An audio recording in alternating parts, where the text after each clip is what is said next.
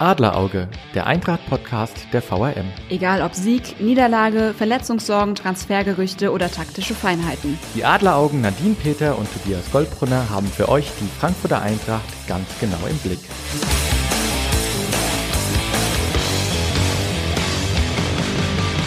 Herzlich willkommen zu unserer neuesten Folge Adlerauge. Hallo Nadine, wie geht's dir? Hallo Tobias, ja, mir geht's gut. Immer noch im Homeoffice ohne Fußball, ähm, aber an sich ist alles bei mir in Ordnung. Bei dir auch? Ja, alles, alles bestens. Es gibt äh, keinen kein Grund zu klagen. Ja, ohne Fußball ist ein gutes Stichwort. Ähm, wir haben ja die Zeit ein bisschen genutzt und haben uns mal angeschaut, was war eigentlich die Eintracht 11 des vergangenen Jahrzehnts. Mhm. Ähm, da waren ja viele spannende Spiele, viele besondere Ereignisse. Natürlich an erster Stelle der Pokalsieg, aber auch die Europacup-Nächte, die magischen mit dabei. Ähm, über 1000 Leute haben mitgemacht und ja, ähm, es gab natürlich die ein oder andere Überraschung auch mhm. mit dabei. Definitiv. Also ich war auch äh, schon über unsere Elf des Jahrzehnts, wir haben es auch als Redakteure, ne, haben wir uns ja zusammengetan und hat über seine Elf des Jahrzehnts abgegeben. Da hat man schon gesehen, da ist eine große äh, Varianz drin und auch die eine oder andere Überraschung. Ich wurde mit Mijat Gasinovic aufgezogen, den ich in meine Elf gewählt habe. ähm, ich weiß nicht, wie es dir damit ging, ob du auch ein bisschen äh, geärgert wurdest von den Kollegen. Ja, ich habe ähm, hab einen Favorite in der in der Abwehr äh, mir rausgesucht. Ähm, den verrate ich aber später, weil ähm, Nadine und ich haben uns überlegt, ähm, wir schauen uns mal an.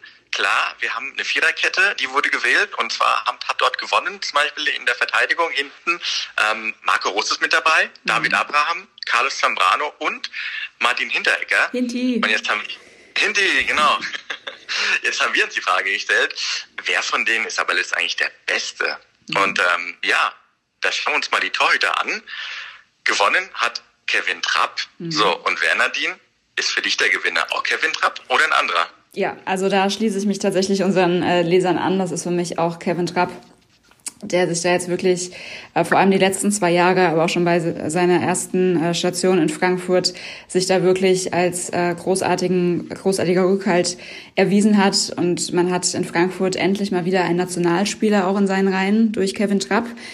Jetzt zwar jetzt nicht als Nummer eins in der Nationalelf, aber er hat sich da doch ein Stück weit etabliert in der DFB 11. Länderspieler hat er jetzt so gemacht, genau? So. Ähm, ja. Deswegen sagte aber ich ja. Nationalspieler. Er hat den Adler auf der Brust und sitzt auf der Bank und im Fernsehen ist er zu sehen. Finde ich Richtig, gut, ja. ja. Ich erinnere mich nur an ein Spiel. Ich weiß jetzt aber nicht mehr, ich muss wirklich da jetzt, müsste ich äh, nochmal nachschauen, ob das ein Freundschaftsspiel war tatsächlich, aber da hat er richtig dick gepatzt auf jeden Fall. Da hat er mal von Anfang an gespielt und hat sich direkt im DFB-Trikot einen richtig dicken Patzer geleistet. Das war dann so ein Moment, wo man dachte, verdammt. Ja, aber ansonsten äh, glaube ich, ist er da im Team schon schon gut angekommen und äh, hätte die Euro dieses Jahr stattgefunden, wäre ich mir auch sehr sicher gewesen, dass er als dritter Torwart ähm, von Jogi Löw nominiert worden wäre. So, um da mal konjunktiv zu bleiben. Aber ähm, ja. Ich muss sagen, ich bin ich kann natürlich verstehen, ähm, da gibt es zwei Torhüter, die, glaube ich, sich auf höchstem Niveau äh, bewegt haben in den mhm. vergangenen zehn Jahren bei der Eintracht. Kevin Trapp, keine Frage, unglaublich guter Schlussmann. Ähm, ist auch momentan, beziehungsweise wenn die Eintracht mal wieder spielen sollte, irgendwann wird er weiterhin der große Rückhalt sein. Ich glaube, auf der Position muss sich die Eintracht wenigstens Sorgen machen. Mhm. Aber für mich war einfach ähm, der Torhüter des Jahrzehnts äh, Lukas Radetzky. Mhm. Ähm, nicht nur wegen des Pokalsiegs, ähm, sondern einfach auch, weil er nicht nur auf dem Feld ähm, ja einfach diese Ruhe ausgestrahlt hat, ähm, ein super, super, super Torhüter war, sondern einfach auch daneben. Also für mich ist unvergessen, ähm, wie oft er in der Mixzone stand und erstmal gesagt hat, nach einem richtig heftigen Spiel von oben bis unten schmutzig, ähm, er gönnt sich jetzt erstmal ja. Bier. Ähm, ich finde einfach diese Authentizität ähm, ist bei ihm überragend. Ähm, von daher liegt er für mich einfach diese kleine, dieser kleine Millimeter dann doch vor Kevin Trapp, würde ich mal sagen. Ja, also ich kann, kann das nachvollziehen.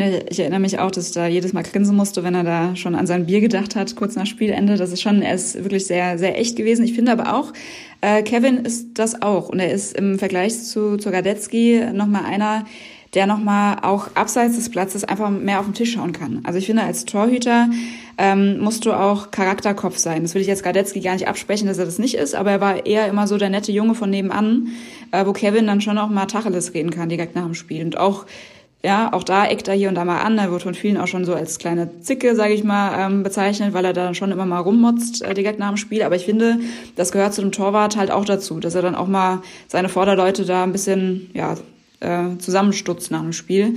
Und das war mir bei Radetzky immer so ein bisschen zu wenig. Ne? Also da, der war dann immer so ein bisschen, ja, ich trinke jetzt ein Bier, danach ist alles wieder gut. Deswegen ist da für mich Trapp schon eher derjenige, der vielleicht einen Ticken vorne liegt. Apropos Anecken, apropos Ecken und Kanten, apropos reinhauen und reingrätschen. Kommen wir zur Abwehr. Ähm, ja, wer liegt da für dich vorne? Ja, gutes Stichwort, äh, reingrätschen, umhauen. Ähm, David Ab ja, das klingt jetzt böser, als es gemeint ist. Äh, David Abraham ist da bei mir ähm, auf dem Zettel äh, ganz vorne. Ähm, also er ist jetzt ja gerade die letzten Wochen, Monaten immer mal wieder äh, so ein bisschen in Verruf gekommen, ne, weil er da auch den Christian Streich, Freiburgs Trainer, weggecheckt hat und dann auch schon für den einen oder anderen Eklat mit einer roten Karte und üblem Foulspiel gesorgt hat in den letzten Jahren. Aber er ist wirklich ein feiner Kerl. Und er ist das alles, was da auf dem Spielfeld schon passiert ist, ähm, war sicherlich äh, ein Stück weit unglücklich auch und er ist abseits dessen einfach ein ganz, ganz netter Kerl und führt jetzt schon im dritten Jahr die äh, Mannschaft als Kapitän wirklich sehr, sehr solide und unaufgeregt ähm, auf dem Platz und ähm, genießt auch im Team ein sehr, sehr hohes Ansehen einfach. Also er ist wirklich ein Kapitän, zu dem auch viele jüngere Spieler einfach aufsehen, der wirklich mit einer großen Portion Gelassenheit da die Mannschaft ähm, ja, unter die Fittiche nehmen kann. Und deswegen ist er bei mir ähm, ja, ganz vorne. Ich schätze David ja auch sehr. Ähm, habe ihn ja auch schon des Öfteren abseits des Platz ähm, ja, mich mit ihm austauschen dürfen. Von daher ähm, kann ich das nachvollziehen. Ähm, ich muss sagen, aber diese Aktion gegen Streich, ähm, mhm die, die hat ihn bei mir von der Spitzenposition dann doch quasi ja rauskatapultiert. Mhm. Ähm, da hätte er wahrscheinlich vorne gelegen, aber ich fand diese Aktion nicht gut. Mhm. Und ähm, ich glaube, er ist auch sehr geläutert, er hat daraus gelernt. Aber ich muss sagen, wenn ich jetzt mal so dran denke, ähm, Eintracht, Abwehrverhalten, das sind für mich ähm, harte, schmutzige Zweikämpfe. Ähm, da geht's für mich zur Sache. Das ist Leidenschaft pur. Und er ist zwar auch alles andere als ein Kind von Traurigkeit, wahrscheinlich sogar noch mehr Bad Boy, als David es jemals sein wird, aber für mich ist der Verteidiger der Eintracht der letzten zehn Jahre Carlos Zambrano. Ich hab's geahnt, ähm, dass es jetzt kommt. ich meine, das ist jetzt wieder auch schon ein bisschen her, er hat von 2012 bis 2016 bei der Eintracht mhm. gespielt, aber ähm, ja, vielleicht auch in diesen vier Jahren, die natürlich jetzt nicht die erfolgreichsten vier Jahre des Jahrzehnts waren. Ähm, er hat auch 42 gelbe Karten in, in seinen 117 Spielen sich abgeholt. Ähm, aber der war, der Typ war einfach eine Kante. Und ich mhm. meine, der hat, glaube ich, der hat immer seine Knochen hingehalten für die Eintracht. Und ähm, ja, wie gesagt, ähm, kein lieber Kerl auf dem Blatt, ähm, aber einer, der eben wirklich ähm, den letzten Millimeter seines Trikots äh, für die Eintracht gegeben hat. Und ich fand, ähm, er war auch so, er hat so ein bisschen den Glamour-Faktor reingebracht. Mhm. Also ich, ich glaube, ich hatte das Gefühl, äh, kein Spiel ohne neue Dame auf der Tribüne. ähm, das habe ich gar nicht mehr so im Kopf, aber. ja, wir Männer haben da hin und, hin, mal, hin und wieder mal hingeguckt, aber gut. Ähm, ja, aber ich glaube auch, auch zwei Jungs, ähm, ja, die sich nicht viel geben, die es beide verdient haben, auch in dieser Eintracht 11 des Jahrzehnts zu stehen. Ähm, ja, wie sieht's im Mittelfeld aus? Da hatten wir auch äh, ja. eine ja, illustre, illustre Auswahl. Letztendlich lagen vorne Kevin Prinz Boateng, Makoto Hasebe, Sebastian Rode und Philipp Kostic. Ja. Ist einer davon deine Nummer eins oder doch wer ganz anders? Ja, es ist einer äh, dabei, wobei ich sagen muss, dass ich mir da gerade bei den Vieren sehr, sehr schwer getan habe, da jemanden hervorzuheben quasi, weil sie alle auf ihre Art einfach ähm, das Mittelfeld der Eintracht in den letzten Jahren ähm, enorm bereichert haben oder nach wie vor das tun. Ähm, deswegen ähm, ist mir das wirklich schwer gefallen, aber ich habe mich letztendlich äh, für Philipp Kostic entschieden, weil er einfach bei der Eintracht gefühlt wirklich von 0 auf 100 äh, durchgestartet ist. Ich glaube, beim HSV reiben die sich immer noch die Augen, was mit dem passiert ist. Ähm, nach dem Wechsel zu, zu Frankfurt, da wurde ja schon spekuliert, ob sie irgendwie das Bein neu angeschraubt haben oder so, weil äh, sowohl in Stuttgart als auch in Hamburg hat er zwar immer mal seine Qualitäten andeuten können, aber halt nie so konstant auf den Platz bringen können, wie er es jetzt ähm, in Frankfurt tut. Ähm, und es ist das spricht zwar für ihn, weniger dann für den Rest der Mannschaft aktuell bei der Eintracht, aber ich finde nach wie vor, dass das Offensivspiel der Eintracht äh, enorm von ihm abhängig ist. Also es steht und fällt damit, ob Philipp einen guten oder einen schlechten Tag hat. Ähm, das spricht ein Stück weit für ihn, weil er wirklich, wenn er einen guten Tag hat, alles an sich reißen kann und da wie so Speedy Gonzales die, die Linien äh, rauf und runter rennt ähm, und da wirklich ein Weltklasse-Spieler ist. Und er hat wirklich in der Zeit, in der er jetzt hier in Frankfurt ist, seinen Wert vervielfacht. Also ähm, man muss jetzt abwarten, wie sich dieser Transfersommer so generell entwickelt in der aktuellen Situation. Aber man kann ihn könnt, oder könnte ihn jetzt ähm, für, ja, ich würde mal sagen, 40, 45 Millionen locker verkaufen. Und das ist wirklich ähm, absolut bemerkenswerte ähm, Entwicklung, die er hier in Frankfurt genommen hat. Deswegen war er ein Stück vorne bei mir. Wie sieht's bei dir aus? Ja, die, die, die, die 45 Millionen an guten Tagen bin ich bei dir. Die ist er wert. Ähm aber für mich ist, weil du gesagt hast, Weltklasse, natürlich kann er Weltklasse sein, aber ich finde, bei ihm gibt es nur an oder aus. Mhm. Und ähm, ich finde gerade in der aktuellen Saison, da hatte er zu viele Spiele, wo er nicht funktioniert hat, mhm. ähm, wo gar nichts geklappt hat und wo er dann auch ja relativ schnell so ein bisschen auch so ein bisschen eingeschnappt war. Ja, mhm. zwei, drei schlechte Aktionen, dann lief es nicht so gut. Ähm, und ich finde, im Mittelfeld brauchst du einfach jemanden, der, der Konstanz auf den Platz bringt, ja, mhm. ähm, der immer funktioniert, auch wenn er mal vielleicht einen schlechten Tag hat, sich da aber trotzdem auch in den Dienst der Mannschaft stellt. Ähm, deswegen liegt für mich Mak Makoto Hasebe da vorne. Mhm. Ähm, und ich meine, ich bin jetzt 38, gehe stark auf die 40 zu. Ja, ich weiß, wie schwer man sich tut, äh, morgens aufzustehen und Sport zu machen. Und äh, Makoto Hasebe ist auch mit mit 36 auch in einem hohen Alter, in dem viele längst die Fußballschuhe auf dem Niveau an den Nagel gehängt haben. Und äh, der performt immer noch mehr als manche, die vielleicht teilweise seine Söhne auf dem Platz sein könnten. Mhm. Das ist schon beeindruckend. Und er verkörpert für mich einfach diese ja, diese Renaissance der Eintracht. Also ich mhm. finde diese, diese Erfolgsserie, ähm, die magischen Europacup-Nächte und so weiter und auch auf dem Weg zum Pokalsieg.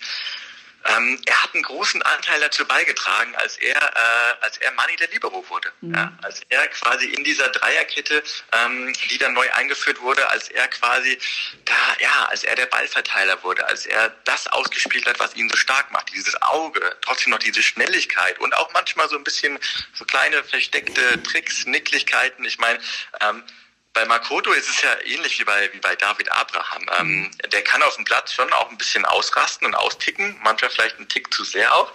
Aber neben dem Platz, ich meine, es ist so ein intelligenter Mensch. Ähm, er schreibt Bücher, er blickt über den Tellerrand hinaus. Es ist immer wieder eine, eine große Freude, mit ihm auch ähm, Interviews zu führen. Das macht richtig viel Spaß. Von daher, ähm, ja, Kostic natürlich kann Weltklasse sein, aber Makoto ist es für mich einfach.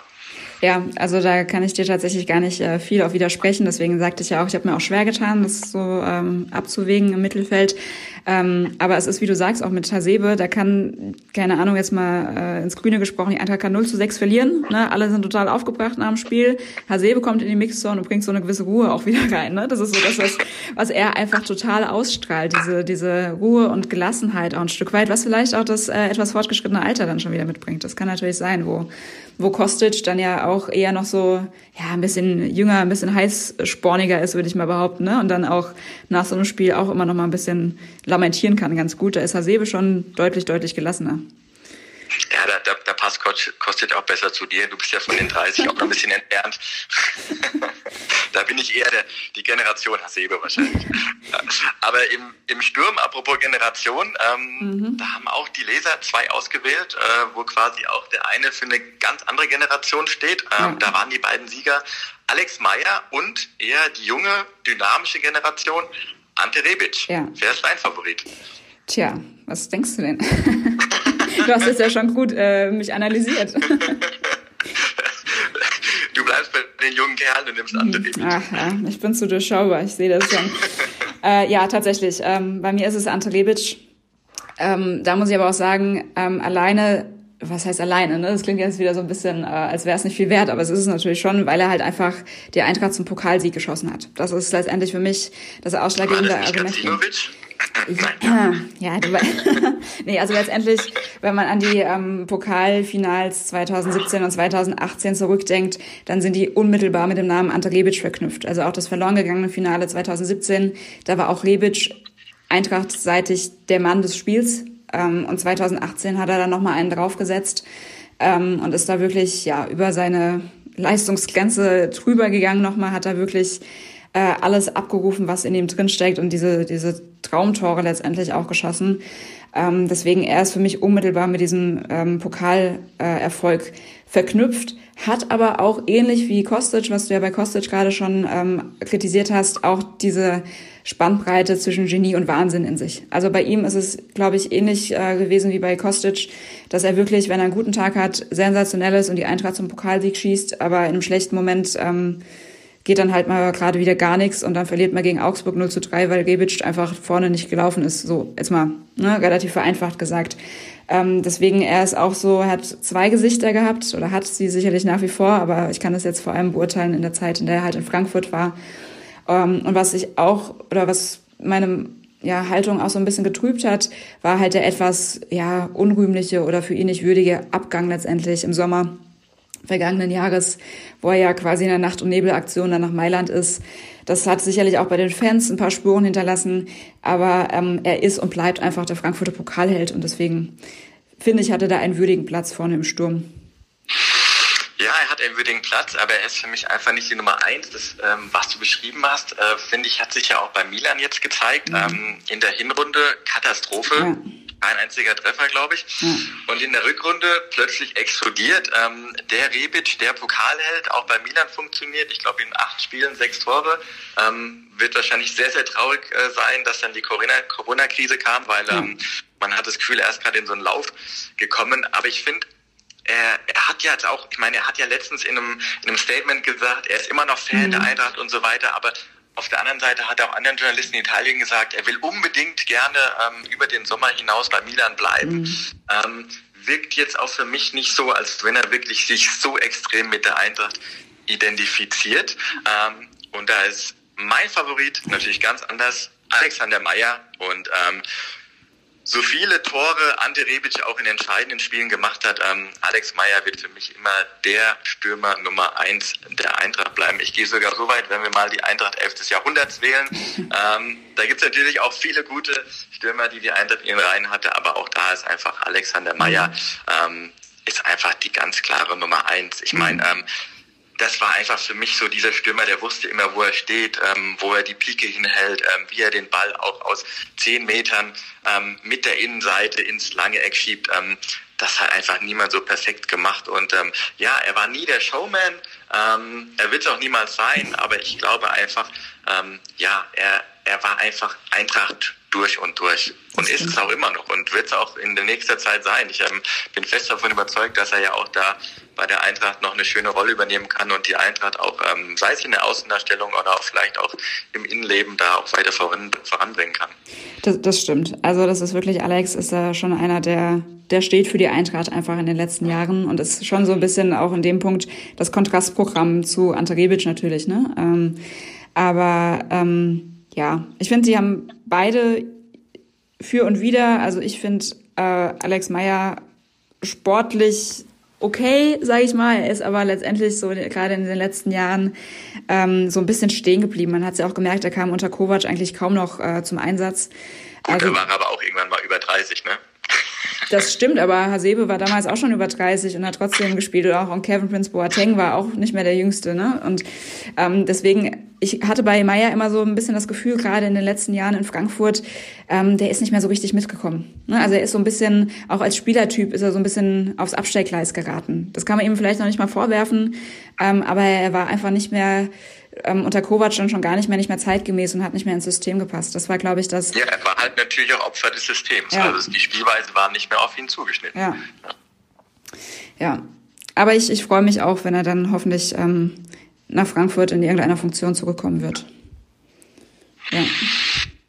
Ja, du hast es angesprochen. Ähm, Nico Kovac mhm. und ich glaube, zum Abschluss, da sind wir uns einig Yay. und da waren, auch, da waren, sich auch die Leser sehr, sehr einig. Ja. Ähm, letztlich 61 Prozent haben sich äh, für den Trainer des Jahres ähm, entschieden in Person von Nico Kovac und ähm, ja, da, das würden wir beide auch so unterschreiben, oder? Absolut. Also ich ähm, finde, es gibt, oder ich bin mir sehr sicher, es gibt keine andere Trainerkarriere, die so steil nach oben geschossen ist binnen kürzester Zeit wie die von Nico Kovac letztendlich. Also er hat die Eintracht ja am Rande des Abstiegs wirklich übernommen. Also es war ja, es hat ja wirklich viel darauf hingedeutet, dass die Eintracht in die zweite Liga muss 2016.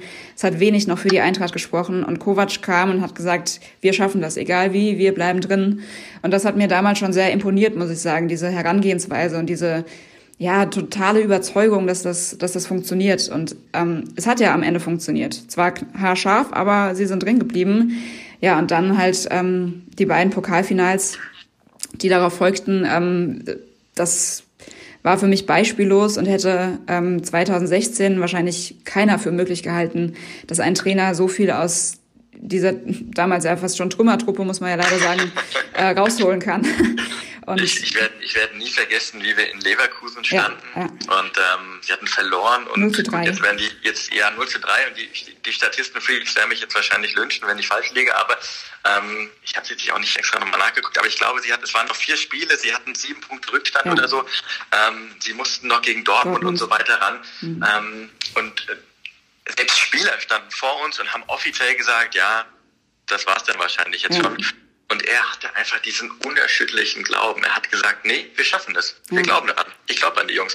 Und ja, wie du beschrieben hast, sie haben es geschafft mit Ach und Krach. Und ähm, ja, mit ihm ist dann diese magische Ära quasi quasi eingeläutet worden. Und ähm, ich finde es spannend, weil ich meine, ähm, als er damals ja gesagt hat und wie er es auch gesagt hat, beziehungsweise wie es rausgekommen ist, dass er zu den Bayern geht, ähm, da haben ihn ja auch viele gehasst. Mhm. Und ähm, er hatte dann das große Glück wahrscheinlich, dass er den Pokal geholt hat. Das hat ihn so ein bisschen rehabilitiert. Aber ähm, letztendlich ein paar Jahre später, ja, dass so viele immer noch so von ihm jetzt dann doch begeistert sind und das so ein bisschen vergessen haben oder zumindest beiseite geschoben haben, ja, ähm, wie das damals abgelaufen ist, das zeigt auch einfach, ähm, ja, wo er seinen Platz bei der Eintracht auch hat. Absolut. Also ich glaube, der Pokalsieg hat seinen Abgang bei den Fans vergessen gemacht, definitiv. Das war wirklich ein, ein persönliches Ende dann einer zwar kurzen, aber doch, man kann es eigentlich Ära dann schon nennen, die er da in Frankfurt eingeläutet hat. Und ich finde auch, ähm, dass, also ich finde nicht nur, ich glaube, dass die Eintracht nicht da wäre, wo sie heute steht, ähm, wenn Kovac nicht gewesen wäre. Und er hatte einfach ähm, auf Jahre hat er die Eintracht da in sehr, sehr sichere Fahrwasser ähm, gegeben. Ja, ich habe noch, äh, ich habe noch eine Abschlussfrage an dich, weil wir jetzt hier von den, äh, ja, ähm, wir haben jetzt ja hier äh, von den Spielern des Jahrzehnts, äh, Trainer des Jahrzehnts gesprochen. Was war denn ähm, dein Eintracht-Spiel des Jahrzehnts? Da habe ich die letzten Tage viel drüber nachgedacht. Jetzt mal vielleicht das Pokalfinale ausgeklammert, weil das hat ja so eine so eine Sonderrolle. Aber hast du da ähm, ein Spiel, was dir besonders in Erinnerung geblieben ist? Ich muss sagen, auch wenn es wenig spektak spektakulär war, aber da, wo, ähm, wo man sich selbst erwischt hat, dass man als Journalist, ähm, obwohl, obwohl ich ja äh, nicht offiziell bekennender Eintracht-Fan bin, sondern das ja sehr neutral immer verfolge. Ähm, ich muss sagen, was, was mich dann doch ergriffen hat, war einfach dieses Relegationsrückspiel gegen mhm. Nürnberg. Mhm. Ähm, auch die Vorgeschichte mit, mit Marco Russ und mhm. mit dem Eigentor und ähm, das ja Hannes Seferovic, über den wir jetzt kein einziges Wort Stimmt. gerade verloren haben. Stimmt. ähm, dass, dass der das entscheidende Tor macht und danach einfach diese, diese Erleichterung, diese Befreiung. Ähm, das, ich muss sagen, es gab natürlich spektakuläre Spiele, ähm, auch wenn man jetzt zuletzt an, an, an den Erfolg gegen die Bayern in der aktuellen mhm. Runde denkt. Ähm, da war viel dramatisch mit dabei und ähm, ja, wie du beschrieben hast, auch die, auch die Pokalspiele, auch im Europacup gab es viele, ähm, ob das dann auch das Rückspiel gegen Benfica war oder so. Ähm, ist alles vorne mit dabei, aber dieses Spiel, das bleibt für mich einfach unvergessen. Mhm. Ja, verständlich. Äh, ja, meins ist, ähm, da muss ich auch äh, überlegen, ob es das Relegationsspiel ist, wo es einfach unfassbar emotional war. Ähm, aber meins liegt dann doch ein bisschen in der jüngeren Vergangenheit. Es ist tatsächlich das Rückspiel gegen Benfica Lissabon.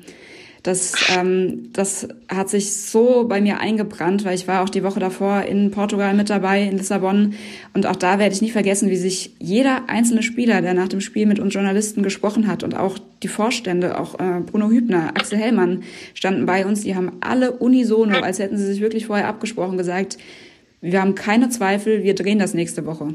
Und wir haben uns alle angeguckt und dachten so, ja, ja, klar, also Lissabon ist jetzt ja auch kein dahergelaufener Gegner und das ist jetzt ähm, natürlich nur in Anführungsstrichen ein 2 zu 0, aber auch das muss man erstmal machen. Ja? Und ähm, wir waren uns da unter den Journalisten nicht so einig, dass das was wird. Und dann brennen die da so ein Spiel ab. Und das hat sich bei mir wirklich äh, verfestigt im positiven Sinne. Und das mit dem, mit dem Top-Torjäger Sebastian Rode. Ja, wie er, also wieder, 1 oder 2 gemacht hat. Ja. Das 2-0, wie er das Ding da einschweißt aus 18 Metern. Also das war wirklich, das war der Moment, wo ich wusste dann auch, das lassen die sich nicht mehr nehmen. Ähm, und ja, das war so mein, mein Highlight eigentlich der letzten Jahre. Ich merke schon, die Lust am Fußball, sie wächst gerade wieder. Ähm, Definitiv. Ja. ja. Es steht immer noch in den Sternen, ob gespielt wird ähm, und ob das Ganze so Sinn macht oder eben auch nicht, ähm, ob man das gut finden kann oder auch nicht. Ähm, ja, darüber unterhalten wir uns dann in der nächsten Folge. Genau. Dann äh, bin ich gespannt, wie sich das bis dahin entwickelt, ob wir bis dahin schon mehr wissen, ob oder ob nicht. Wir halten euch auf jeden Fall auf dem Laufenden. Bis dann. Bis dann. Macht's gut. Ein Angebot der VRM.